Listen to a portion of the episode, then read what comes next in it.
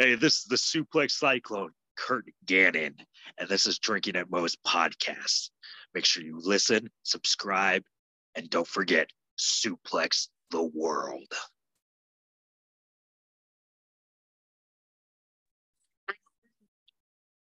All right, everybody, welcome, Drinking Mo's. This is my two cents, and as of recording this, we're still getting ready for one of the big four, SummerSlam which as of recording, like I said, tomorrow.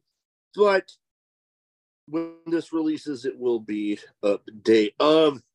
I figured one of my better episodes for my two cents on the audio platforms, at least.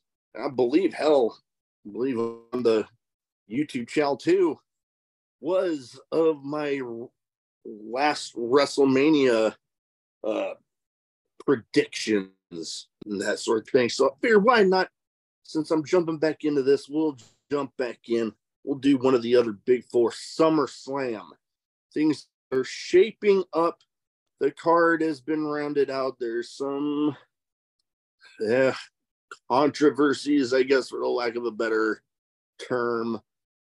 You know, there's been matches pulled like the Trish Becky Lynch, which is just mind boggling that you got Logan Paul on there, and then you have time for the first match I'm gonna go up with the SummerSlam Battle Royal presented by Slim Jim. Now, the there hasn't been too many people that have been declared for this match so far. I believe it's only really been LA Knight and Sheamus so far. There's a lot of people clamoring for LA Knight to pull out the big win here. I would have to say I agree with as much as he's been kind of getting himself over despite the inconsistent lackluster booking that they have for him right now. If you're really wanting to really get him going right now, this would be a good start in having him win this match.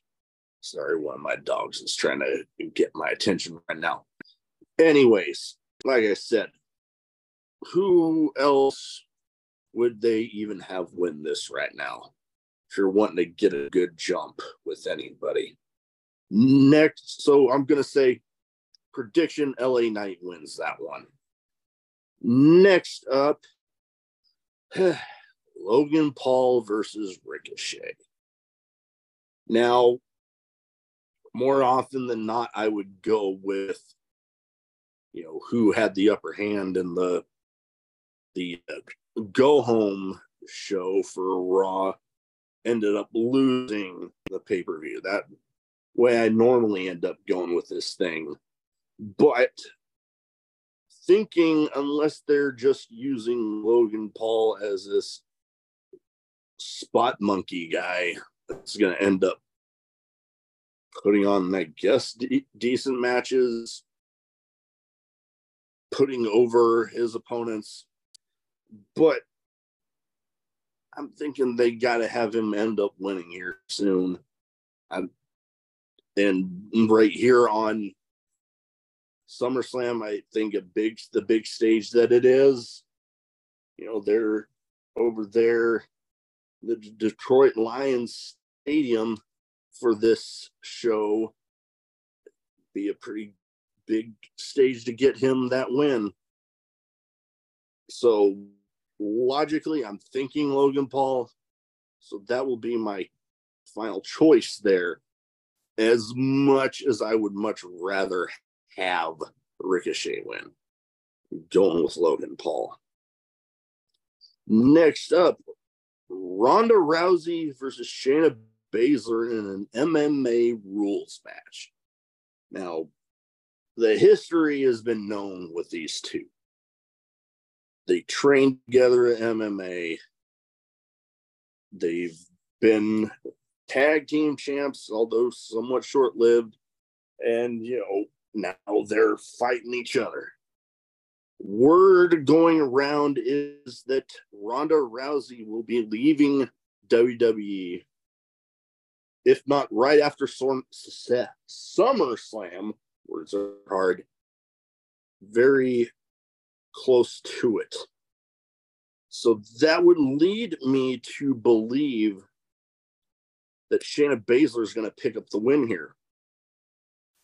Now, MMA rules, it's going to be interesting if they just keep in the regular ring. Uh, would have been fun if they did a like a fight pit MMA rules sort of deal, but it it should be a pretty interesting contest.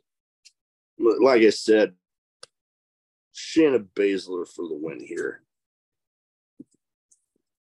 Next up, we have Cody Rhodes versus Brock Lesnar. Now, somewhat surprising there hasn't been some sort of stipulation picked for this match, or be it. Hell, I brought up the fight pit for that Ronda Rousey and Shannon Baszler fight pit here. Maybe some other sort of stipulation, but that hasn't been stated. This is the rubber match. They've each won one. Who's going to win this? End up coming on top. Kind of thinking two ways here. That you see my dog Daisy here for those that'll watch the YouTube version. Hello. But I can see this going the way of Cody Rhodes obviously, because I mean, they're pushing this documentary, which I'm going to have to end up watching here soon. But they're really pushing Cody Rhodes, the documentary. And how is that going to factor into the decisions for this match? Like I said, in my mind, it would be the logical choice to end up having Cody Rhodes win because who knows how much uh, Lesnar will be around afterwards.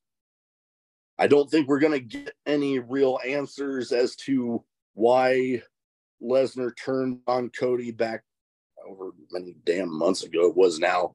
But like I said, that is about it for that one. Now, although there has been some rumors about, you know, who could come back and interfere one way or the other. There's Bray Wyatt, Stephen Amell, because Cody Rhodes and Stephen Amell have history with, you know, the Arrow and you know, Ring of Honor and believe even the past SummerSlam. So, you know, it, it's interesting, but I'm regardless, Cody Rhodes for the win here. Next, th- this one's intriguing. This one is very intriguing for me. Seth Rollins versus Finn Balor for the WWE World Heavyweight Championship. So,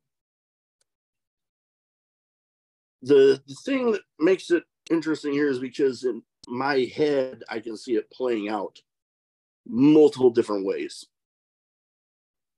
this on the go home edition of Raw, you saw Damian Priest was in a tag team match, and then like a little inkling like he wanted to cash in that uh, Money in the Bank briefcase. Didn't really happen the way he wanted. He didn't cash it in. So, but there was a little tension there with Finn Balor. Now, one way I can see this going is Seth Rollins wins, but Finn Balor pissed off him and the rest of Judgment Day attack him after the match. Then, you know, Damian Priest has that briefcase. Hmm. Now, is he going to cash in there? I would say so. That I'm, that's my thinking behind it. then you know he wins. He becomes the world heavyweight champion, and then there's that little tension there with Finn Balor. Now, the other way I can see this going, Finn Balor ends up winning hard fought match. They're celebrating, but then Damian Priest in there celebrating attacks him, cashes in the briefcase, and then he's the champ. Leading again to little few little tension there with Finn Balor. So, one way or the other, whether Seth Rollins or Finn Balor ends up winning the the actual match, I see Damian Priest actually walking away with that title at the end of the night. Last but not least, for as far as Raw matches on the card goes, and you know, I'm not saying which one's going to be the main event or whatever, but as far as Raw matches goes, we got one more. Gunther versus Drew McIntyre for the Intercontinental title. Now, th- this is where I'm thinking, you know, WWE seems to be on that roll lately of having people in this generation of WWE superstars breaking records for like longest title reigns and this and that. So going along those lines, it's going to be interesting because if they still go along with that,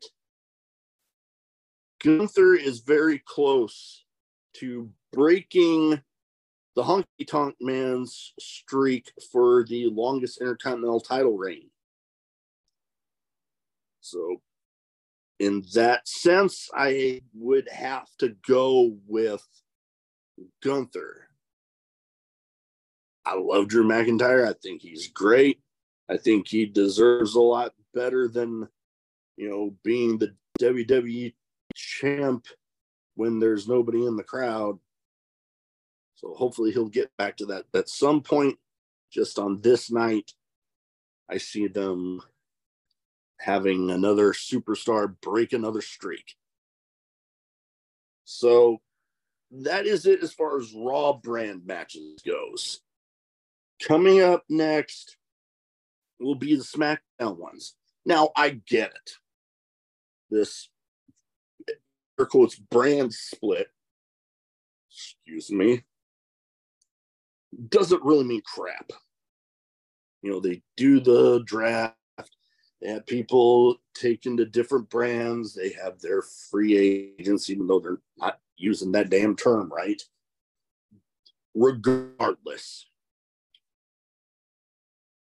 it's weird for me seeing that out of this whole show, you could consider the Battle Royal kind of both.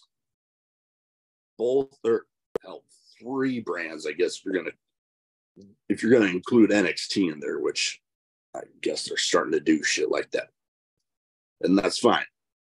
But in all reality, the vast majority of the matches on this card are all from storylines from the Raw brand, which it's it's just strange to me. Anyways, before I get on a ramble, next up will be the SmackDown side of things, where there is a triple threat match for the women's title, where it's Asuka versus Bianca Belair and Charlotte Flair, and then you got tribal combat for the world heavyweight title and the tribal chief spot with Roman Reigns versus Jey Uso.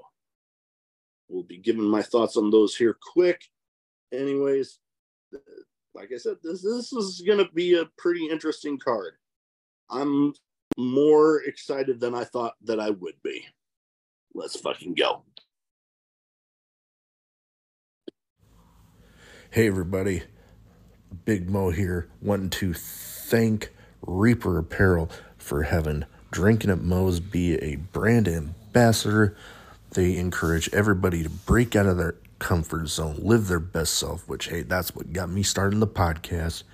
They have great apparel, t shirts, hoodies, hats, beanies, you name it, they got it. The link will be in the description. Be sure to use the code Drinking at to get 10% off your order. Let's fucking go. All right, we're back, and this time we are going over the SmackDown portion of SummerSlam.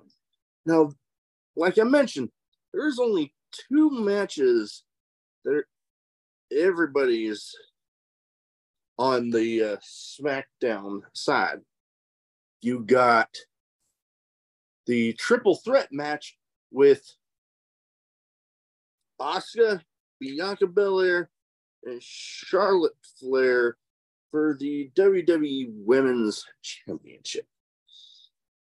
Now, this one's kind of tricky for me because I see, especially with one of those vignettes that they had on SmackDown, where Charlotte Flair was definitely given a little bit more of a cocky, heelish vibe to me with that vignette, the promo that she did. And making me think that Bianca and Charlotte might cancel each other out. Like one person's going for it, then they get they get in a big squabble with between the two of them, and then Asuka sneaks away with it. Even if it don't exactly happen that way, for some reason I'm kind of leaning towards Asuka here. So final choice, I'm definitely going Asuka. Now, I can acknowledge that you know there's this one might be one where I get it wrong. I can already see it, but hey, I acknowledge I probably wasn't going to get all of them right. I I do have somewhat of a good record with this stuff, so we'll see how it goes. Then, last but not least, we have the the match that tribal combat anything goes has to be a winner with with also the undisputed WWE Universal Championship on the line. God damn, that is a long ass name for a fucking title. Regardless, Roman Reigns, Jey Uso. Now, again, hell, really, both of the SmackDown matches kind of tricky. Now, honestly, I was hearing this earlier with some people making their predictions, and you know what? I kind of agree that if Cody Rhodes wasn't going to be the guy to beat Roman Reigns at WrestleMania, this last one, like vast majority of people I know feel that he should have been it uh, has me leaning towards it. It needs to be Jey Uso. Not saying that I think that this historic reign that the Roman Reigns is on is going to end. I I got this sneaking feeling that this is gonna all just end up leaning leading back to Cody Rhodes and Roman Reigns again. See how it goes, but I am literally thinking it can go one of two ways. Roman obviously wins, keeps it going, or Jey Uso ends up winning and ends up maybe not having that long of a reign, but hey, still getting to say that he was a former champ at whatever time. but I'm leaning more towards Roman Reigns here. As much as I am thinking I'm going to be glad whenever this reign of his is over, we'll see how it goes. But like I said, that is about all I have. It's looking like it's going to be a relatively decent card. That being said, with you know some of the nitpicky things, you know the the match with Becky and Trish not happening, and there was one other women's match that it was rumored to be on, but I am I should have written it on my notes. Anyways, that is about all I have. I hope everybody is going to be having a good weekend. SummerSlam looking like a great night. Let's all have some fun. Let's fucking go.